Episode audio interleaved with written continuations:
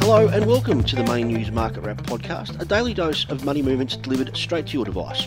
I'm Scott Hayward. It's Wednesday, the twentieth of September, twenty twenty-three. And the Australian share market fell at the close following a nervous and cautious night last night on Wall Street ahead of tomorrow morning's upcoming rate decision by the U S Federal Reserve. The Fed will make the announcement of their decision at four fifteen in the morning our time, and global markets will be hoping for a hold, meaning inflation in the U S may be under control. The nerves filtered through to our market with the A S X two hundred eventually closing down thirty-three points to seven thousand one hundred sixty-three. But fronting up to Parliament today were the heads of some of Australia's largest banks. It was no surprise that the Senate hearing was more of a grilling than a cordial discussion. Commonwealth Bank head Matt Common sparked a lot of interest with his comments on branch closures, saying that the one billion dollars cost of maintaining its branches was going to be ultimately unsustainable. He put that down to the declining use of cash, and it's probably fair to say that fewer and fewer people are walking into banks to do their business. Also facing fire for branch closures was the boss of N A B, Ross McEwen, who is being accused of being out of touch with regional Australia. According to APRA, around sixteen hundred branches have been closed nationally since two thousand seventeen, with forty percent of those in regional areas. In that time, bank profits have been surging, and it's fair to say that shareholders have been benefiting from the decision to cut the costs. A N Z's Shane Elliott said that mandating a branch footprint would be a disadvantage compared to online operations like Macquarie and I N G. Certainly reducing more of the overheads associated with maintaining branches could be an even bigger bump to the bottom lines of these companies. The financial sector finished today flat, with Commonwealth Bank, N A B and Westpac all going backwards by just under one percent.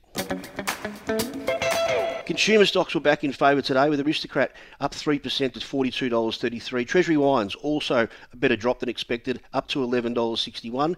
Cleanaway Waste was no trash today, and shareholders got the treasure up two point five percent to two dollars fifty. And shares in buy now, pay later business Sezzle soared more than twenty percent to close at twenty-one dollars thirty-four, following reports of stronger income than expected in August. Alan Joyce has officially left the departure lounge, and with it was paid twenty-one point four million dollars in annual salary in his final full year with the company, according to the airline's annual report. However, a bit of turbulence, with two point two million dollars of that pay is now risk-based on the A C C C findings. Shares down two percent to five dollars thirty-four in Qantas. And, broadly speaking, lithium stocks struggled. I G O down three percent to twelve dollars sixty-five. Alcom down two percent to twelve dollars sixteen. And iron ore fell one percent. And heavyweights B H P, Fortescue and Rio Tinto were all weaker.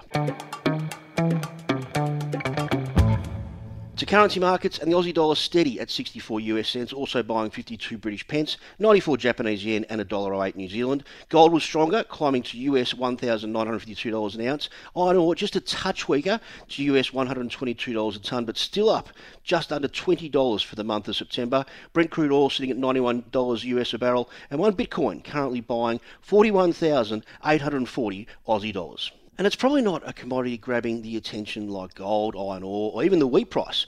But Swiss watches are making a comeback, with luxury goods meeting the same fate as other non-essential items during our cost of living crisis. It's fair to say that people haven't been focused on what they wear on their wrists. Shipments in August rose by four percent to one point eight billion francs, or around U S two billion dollars, with the U S being the top export market for the timepieces. With all roads flowing through China at the moment, a drop-off in economic conditions in the Asian country has seen exports to the country falling by twenty-seven percent across the months. Some of the world's biggest watch brands, such as Rolex, Tag Heuer, Omega and Tissot, come out of Switzerland. Certainly another watch and wait for us on this interesting commodity. Tonight on the show, we'll look at how carpenters are faring in a construction downturn and how families can prepare their businesses without the pain.